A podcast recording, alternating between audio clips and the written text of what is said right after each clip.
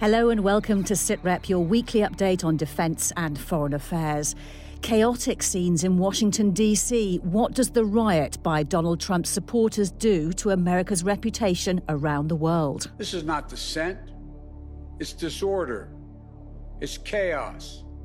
It borders on sedition, and it must end now. With the whole of the UK now in lockdown, thousands of military personnel joined the biggest ever at home operation in peacetime. What our soldiers are doing down here for, for our nation is, is hugely important, and the sacrifices that they are making and their families are making are so, so appreciated by me, by the Army, and by our nation. We look ahead to the challenges facing the forces in 2021 at home and overseas.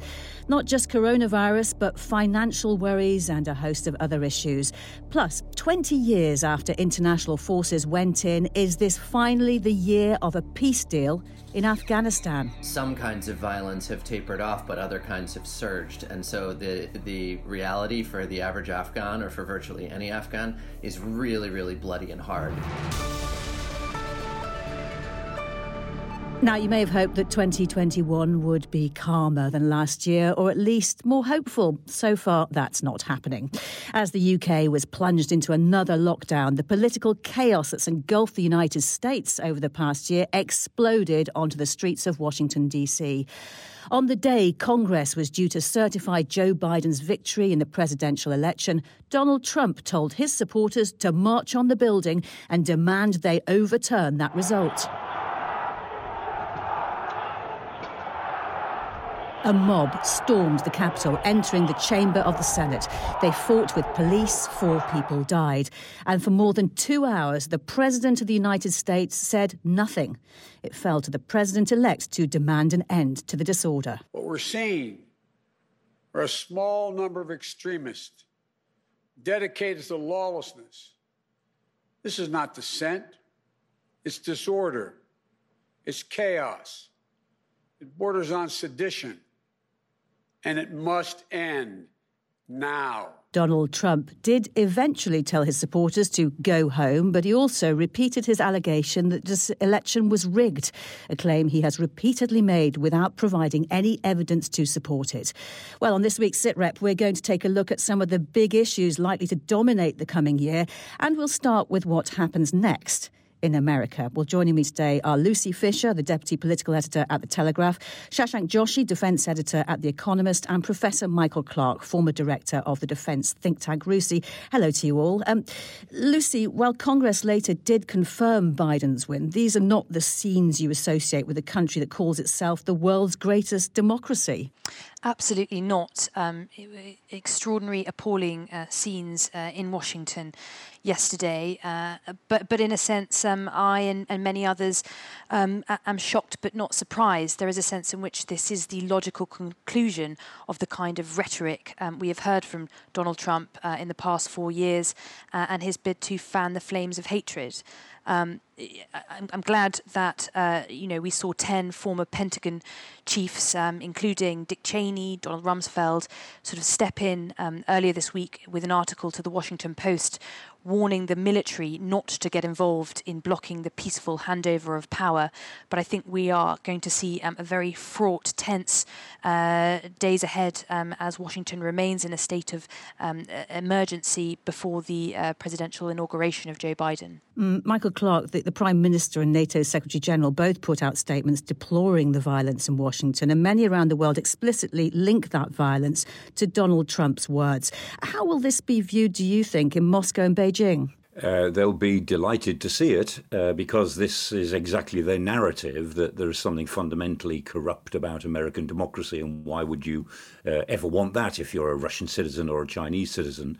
They will um, they'll make very considered statements. I think they'll they'll make statements that sh- that talk about due process and observation of the law and so on. But believe me, this is a, a massive own goal for the United States, and it makes it even more difficult for the things that Joe Biden is going to have to do in trying to, as we unpick some of the the, the legacy that uh, Trump policies have left behind, particularly in relation to Russia and China. Not a good day for America at all. Yes, and Shashank Joshi is a sign of just how divided the country Joe Biden inherits. And while he's won narrow control of the Senate, will that division hamper his ability to change things, do you think? Well, I think the thing we can forget is, of course, yesterday was a scene of extraordinary violence, but it was also a day in which uh, two runoff races in the state of Georgia were won by Democrats, meaning that uh, for the first time in many, many years, uh, you have a situation of a, a White House, Congress uh, controlled by one president flipping to another one. The Democrats now have control, uh, essentially, with the vice president's casting vote. So, although, yes, he will face long term resistance, um, let's not forget that six senators and a majority of House Republicans voted effectively to overthrow the election result, which is incredible. Um, the fact that you now have Democratic control of the Senate um, it, it makes life a little bit easier for the president elect, despite all of the uh, division and rancor that will be left from yesterday's scenes. Uh, Lucy Fisher, how do you think this will affect the US's reputation globally? Well, um, I think it's very much a, a damning indictment uh, uh, of uh, the US's reputation, and um, I think it will take time um, for Joe Biden to sort of rebuild that reputation. Um, I, I, I, think, as um, as Michael said, it will be um, leapt upon with glee by authoritarian societies uh, across the world uh, as sort of proof somehow that you know democracies can break down, justifying perhaps more heavy handed uh, approaches to security uh, and surveillance of um, civilian populations. But um, I, th- I, think the key thing we're going to to see um, going forward is Joe Biden looking to um, rebuild U- the US's uh, reputation primarily by returning to the, the, sort of multilateralism that we've seen um, Donald uh, Trump eschew in, in during his presidency. Well, we'll talk more a little later about some of the international challenges facing the new administration in Washington. But first, it's been a dramatic week at home as well. I'm afraid you must once again stay at home, protect the NHS, and save lives. On Monday night, the Prime Minister announced a third lockdown, one that could last as long as three months. The weeks ahead will be the hardest yet, but I really do believe that we're entering the last phase of the struggle because with every jab that goes into our arms, we are tilting the odds against COVID and in favour of the British people. It's 10 months since the military was brought in to help in the early stages of the coronavirus pandemic. Now it's grown into the biggest ever peacetime domestic operation for the armed forces. 5,000 troops performing dozens of different tasks. On New Year's Day, Army Sergeant Major WO1 Gavin Paton visited military personnel in Kent helping with coronavirus testing. I'm the, the senior soldier of the Army and I support CGS and all of our senior generals and I bring the voice of our soldiers into the four star space. And I, I, suppose in big handfuls, I'm a translator, a courier, and a thermometer. So I translate strategic narrative up and down the chain. I'm a courier because I carry the message, and I'm a thermometer because I measure the temperature. I think what our soldiers are doing down here for, for our nation is, is hugely important, and the sacrifices that they are making and their families are making are so, so appreciated by me, by the Army, and by our nation that if it's important enough for them to be away from their families on New Year's Day, it's important enough for me to be here to say thank you to them. Everybody appreciates what they're doing. The sacrifices that they make and that their families are making for the fight against COVID cannot be underestimated. And I just want them to know that as a senior soldier in the Army, I can't be everywhere, but I, I try my best and I've come here today just to let them know that what they're doing is really appreciated by everybody. Well, let's return to our panel now. Shashank Joshi, we've seen the military brought in to help with past domestic crises, but outside of wartime, never for this long or on this scale. No, um, it's it's a real test of their capabilities, but also um, something we've seen across the world in many parts of Europe, um, in many parts of Asia. It's partly the logistical challenge. No other government institution is accustomed to moving so much stuff in such a space of time so efficiently. Um, there's the question of flexible manpower. No other government agency has the sheer number of boots and, and, and hands able to be mobilised at short notice. But I think I've also seen some very impressive use of more niche capabilities, things like the Defence Medical Service, um, with you know incredible scientific talent at places like DSTL. So it isn't just um, a question of you know warm bodies being moving you know moving trucks from A to B, I think we're also seeing a really interesting and significant use of bits of the armed forces that I think most people don't know exist. And Michael Clarke, if we can imagine a time after this pandemic, are there lessons from the involvement of the military that officials might want to learn from to boost resilience in future? Yes, I think there are, and I think they, they'll be on both sides as well. I mean, traditionally, the military are only brought in as a last resort to civil administrative tasks, or when there's lots of sandbags to be filled over flooding or something like that. And when the military, as we've said before on this programme, when the military comes in, it tends to come in quite a big way, quite an expensive way, and it sort of pushes pushes the civilian organisation aside and does it itself, and it's very good at doing that.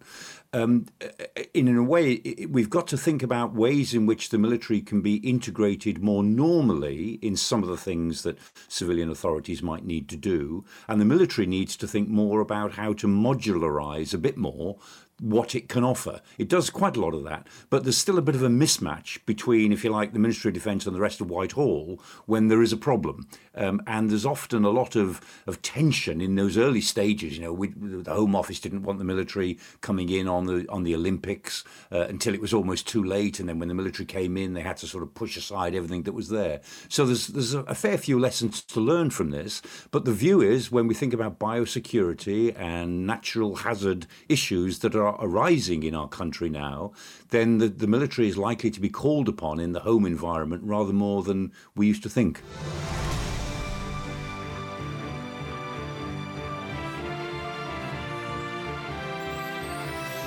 News, discussions, and analysis. This is Sitrep.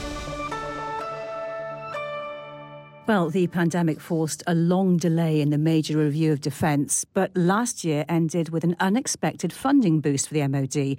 But with that integrated review still to be revealed, are there more surprises ahead? Here's Laura Makin-Isherwood. The doubters, the doomsters, the gloomsters, they are going to get it wrong again. Boris Johnson's vision of 2020 was one of prosperity and change, not just in terms of EU membership, but global position too. From the day I arrived at the MOD, I recognised the need for change and investment. Defence Secretary Ben Wallace was continuing the task of tackling his department's budget problems and modernising the armed forces, one element of the government wide integrated review. When last month the Prime Minister called me to confirm his determination to deliver a vision for global Britain and defence's role in it, I knew he had created a real opportunity for us to not only deal with the legacy of previous flawed reviews, but to embark on a deep and far ranging programme of reform. With seemingly no more money expected from the Treasury, rumours of cuts began. Service chiefs set about presenting the vision for their respective services, while Chief of the Defence Staff General Sir Nick Carter said integration would be key. It will be enabled at every level by a digital backbone into which all sensors, effectors, and deciders will be plugged. This means that some industrial age capabilities will increasingly have to meet their sunset to create the space for capabilities needed for sunrise. The department sounded as though it was gearing up for big shifts. But as the COVID crisis continued, in April, the government placed the integrated review on pause. An uncertain economy was making decision making too difficult, and the months ticked by. There were promises of results with a multi year spending plan in autumn, only for that to be pulled at the last minute by the Treasury. Four weeks later, the Prime Minister announced a change in Defence's fortunes. I'm increasing defence spending by £24.1 billion over the next four years. That's 16.5 billion more than our manifesto commitment it's cash that the PM says will help fund future technologies, support a new centre dedicated to artificial intelligence, create a national cyber force, and a new RAF Space Command that will launch British satellites and a rocket by 2022. But while the move has been praised, many raised concerns that difficult decisions will still need to be made, including former Chief of the General Staff Lord Dannatt. I think one has to realise that we're starting from a base of underfunding and that there are many uh, gaps in the defence budget at the present moment. And Labour leader Sir Keir Starmer. Defence spending has fallen by over £8 billion in real terms over the last 10 years.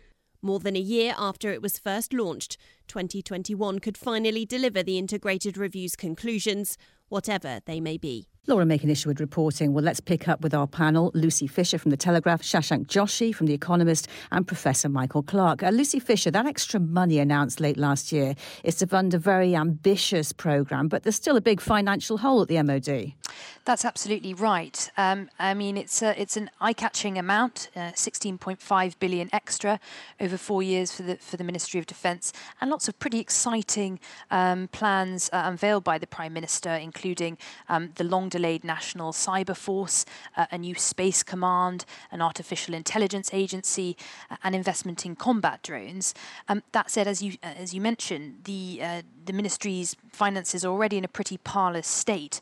Um, there's a funding black hole of up to 13 billion in its current 10-year kit plan before you get to those exciting um, new ventures uh, that Boris Johnson wants to pursue. So, while it is um, bigger investment of cash, indeed the, the biggest since the end of the Cold War, um, and, and more than than many uh, defence insiders and commentators were expecting, um, we will still yet have to see, um, you know, significant cuts in order to balance the books and allow um, the government to forge ahead with some of the new technology they want to invest in. And Shashank Joshi, more cuts were also announced towards the end of 2020, including putting the Royal Navy Reserves on hold and limiting at-sea exercises. Presumably, when the integrated review emerges, there'll be some other difficult decisions in there. Yeah, absolutely. It's interesting you mention those because, of that the line that the government's taken or hinted at is that this is going to be a maritime tilt. It's going to have a naval, a pronounced naval flavour to it. And of course, before the review was, uh, the funding decisions were announced, we had the Defence Secretary writing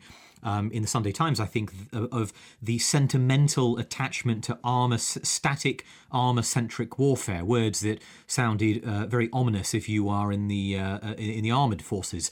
Uh, so I, I, think there's a strong sense that armoured forces uh, will certainly take a little bit of a hit. And I think it's just worth emphasising, although the line, as Lucy pointed out, has been very tech heavy drones, AI, cyber forces, um, it, it is true that um, lots of this cash will be absorbed by legacy commitments that are not very sexy. Uh, things like the nuclear deterrent uh, and other big fixed projects, and things like the Future Combat Aircraft, the Tempest program. Huge amounts of this cash infusion will be really focused on this. The amounts left over for things like cutting edge AI and drones will probably look relatively modest when that dust has settled and we see the final numbers. Mm, and Michael Clarke, the COVID response has indicated again how vital the military can be at home. But what if we'd been engaged in a major operation overseas at the same time? Is there a concern about whether we'll have the kind of numbers necessary for two big events at once? Yes, uh, we've always had a problem of concurrency of you know doing two things at once, and we found that when uh, British forces were involved, still involved in Iraq, when they were trying to rework their their uh, operations in Afghanistan, it was just too difficult to keep two even moderate-sized operations going uh, simultaneously. And it's not because the, the, there is a lack of, of personnel, but it's the enablers, it's all of the things, the support and the logistics that go into it. And remember that at the moment, the Navy are, are very happy with the sort of developments that they're getting because they're getting for certain the program that they wanted in 2010. They'll get it by 2024 25. But the Army is in a state of some flux. The, the purposes of the Army and the sort of equipment that the Army is, is going to use and the balance of equipment is still under discussion. It's still all there in the mix. And so if there were a couple of uh, bigger operations to look to in the next three or four years, we might be scratching around um, trying to adapt old legacy systems to new purposes. So it may be a, a rather dangerous period that we're about to uh, embark upon. This is Sitrep. Sitrep. Now, we've already talked about the extraordinary scenes in Washington, D.C. this week, but that's far from the only big issue waiting for America's new president, as James Hurst explains. The world ushered in 2021 with high hopes but muted celebrations because, like the pandemic, the global challenges don't change overnight. The US and China remain locked in a war of words, Iran and North Korea still developing missile and nuclear technologies, international troops in their 20th year in Afghanistan. But in a matter of days, one man might substantially shift the centre of gravity in international tensions. The the United States of America, Joe Biden. a new commander in chief for the world's most powerful armed forces who promises a more conventional kind of leadership. We will lead not only by the example of our power, but by the power of our example. NATO allies will likely welcome a more predictable relationship with the US under Joe Biden, making it easier for them to project unity to the world. But they have a very difficult choice to make almost immediately.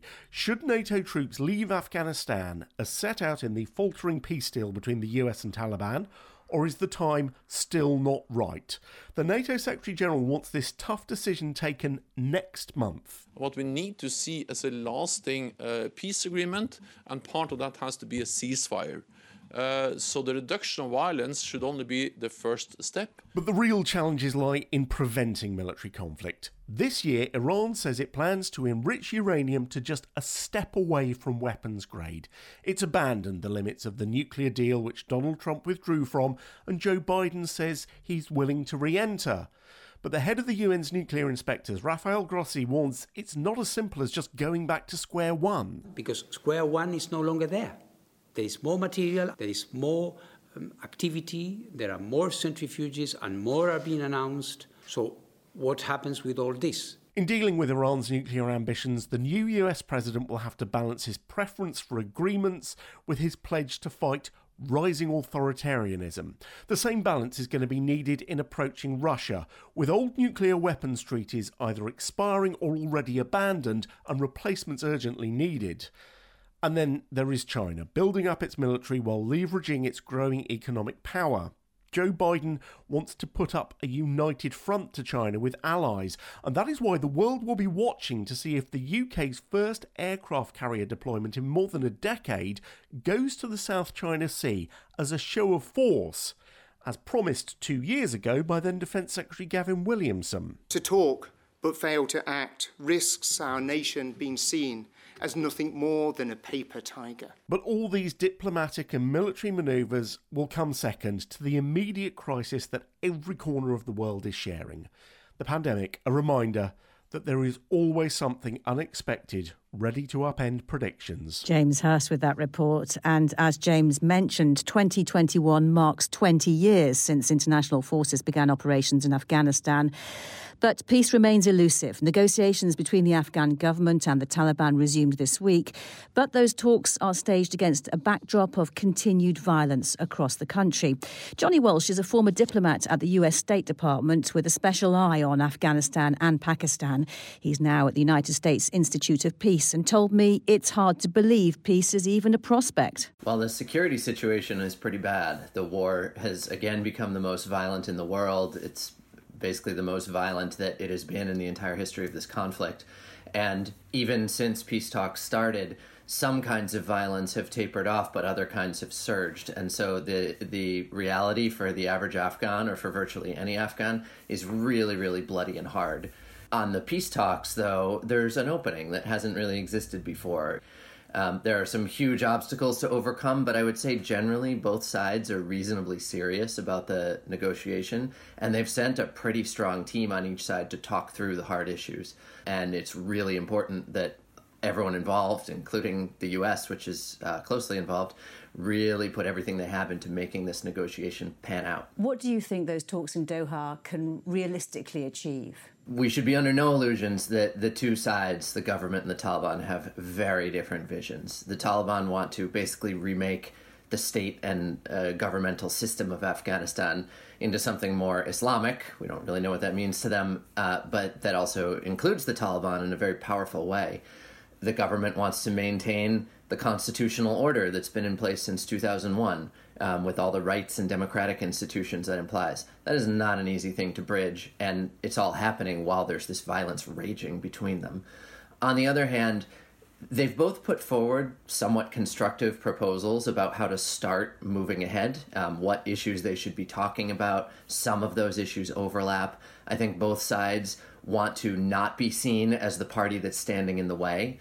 And the Taliban, which have often been the really hard party to work with, really want to see the US withdraw. And the price of the US withdrawing is likely to be serious progress on these talks. So that's good incentive for them. Like some of the levers line up to give at least a bit of a chance to take on these very hard problems. So, do you think 2021 is the year where we'll see all US troops out of Afghanistan and NATO allies? There have been a lot of years that were slated as the final year. Right now, there is a deadline of May 1st for those troops to withdraw. Um, but I think it's very wrapped up in other parts of the agreement where it's not clear that the US and others will see the Taliban as having held up their side of the bargain. So I don't know. It's very hard to predict whether that will fully play out. Um, I would say generally, these negotiations take a very long time. And because the troop presence is very pinned to negotiations, you could imagine it taking a bit longer than that. Johnny Walsh from the US Institute of Peace. Well, let's return one last time to our panel. Shashank Joshi, tough negotiations, but some grounds for optimism. Do you agree there's a prospect of significant movement in Afghanistan? Yes, I think there is. I think if you look back to when Joe Biden was vice president, he was very much against President Obama's surge of forces back in 2010. He was in favour of a very small, light footprint of forces focused on counterterrorism, based around intelligence and special forces, not large numbers of troops. And uh, although I think there is enormous concern in the Biden camp over the way that the administration has pursued its drawdown, particularly in the final month, and, and perhaps done so overly hastily, I think many will also be relieved that by taking that choice, Trump has made it easier uh, for the Biden administration to accept it as a sort of fait accompli. I think it would be very, very unlikely for Biden to put forces back into Afghanistan, and therefore I think he will also ultimately have to push his allies in the Afghan government towards making concessions for some kind of political settlement, however unsavoury that is. Uh, and elsewhere, Michael Clarke, as James mentioned in his report, there's the issue of Iran stepping up uranium enrichment. Will that affect Joe Biden's willingness to look again at the nuclear deal, do you think? Well, he has to. Um, and I mean, Joe Biden's team, they know that they can't just go back to the old JCPOA, the, the deal that they had that President Trump withdrew from. And so the idea is that the, the old deal is the basis for negotiations of a new one. What the Americans are saying is that a sort of a no conditions return to a deal, and the Iranians say, no, no, no, no, things have moved on since then. Why should we just go back to something that you left and then came back into? So the Iranians want a, a bigger price, um, but there is a negotiation to be had. The Iranians still want sanctions to be lifted. They are still being cautious about their nuclear development, but they're quite close now to being able to to take it to the final stage. They know the Americans want a deal, but equally the Americans know the Iranians want a deal. So there is something to do, um, but it won't be. They won't just click back into where they were. There's a whole new process to go through, and that will involve also Iran's regional ambitions, which remain pretty extensive across the region. And Lucy Fisher, it'll be interesting to see how the US approaches Russia after four years when it's felt like Putin's often had the upper hand. Yes, that, that's absolutely right. I think there is um, certainly the need uh, that's acknowledged by the Biden camp for a reset of relations that had, um, right from the off of, of, Trump's presidency, been on a pretty unorthodox uh, footing. Um, but I think it's also just sort of worth stressing that uh, you know while while resetting Russian relations will be uh, important, um, a, real challenge um, for Joe Biden will be the policy on China, and I actually think that's one area we might see continuity between the Trump uh, administration uh, uh, and Joe Biden's because the burgeoning rivalry between the US and China is not going to stop overnight. Uh, and I think that beyond um, some of the measures we've seen on trade, intellectual property protection, security, and human rights are going to become um, major topics of discussion in Washington in the coming months. And Shashank Joshi, America's allies must be hoping for a relatively calmer period after the inauguration. But with so much domestic strife to deal with, how much time will Mr. Biden have to focus on the rest of the world? I think it'll take a while, but of course, he has senior advisors like Tony Blinken, Jake Sullivan, uh, who are extremely experienced experienced who will have a lot of responsibility. They know the issues inside out. And I think it's very important to say there are some quick wins, you know, extending the New START arms control treaty, rejoining the JCPOA, uh, overturning things like the decision to draw down troops from Germany. These are relatively simple, straightforward decisions. They don't require huge amounts of interagency review, and Biden can, can satisfy allies a great deal simply by doing those and not by picking unnecessary in, uh, um, and um, acrimonious fights. It's going to be an interesting year ahead, isn't it? That is it for this week. Thanks to Lucy Fisher, Shashank Joshi, and Professor Michael Clarke. Don't forget, you can keep in touch with us on Twitter. We're at BFBS SitRep and at bfbs.com slash sitrep. You can listen back to past episodes and find links to subscribe to the podcast. Until next time, thanks for listening. Bye bye.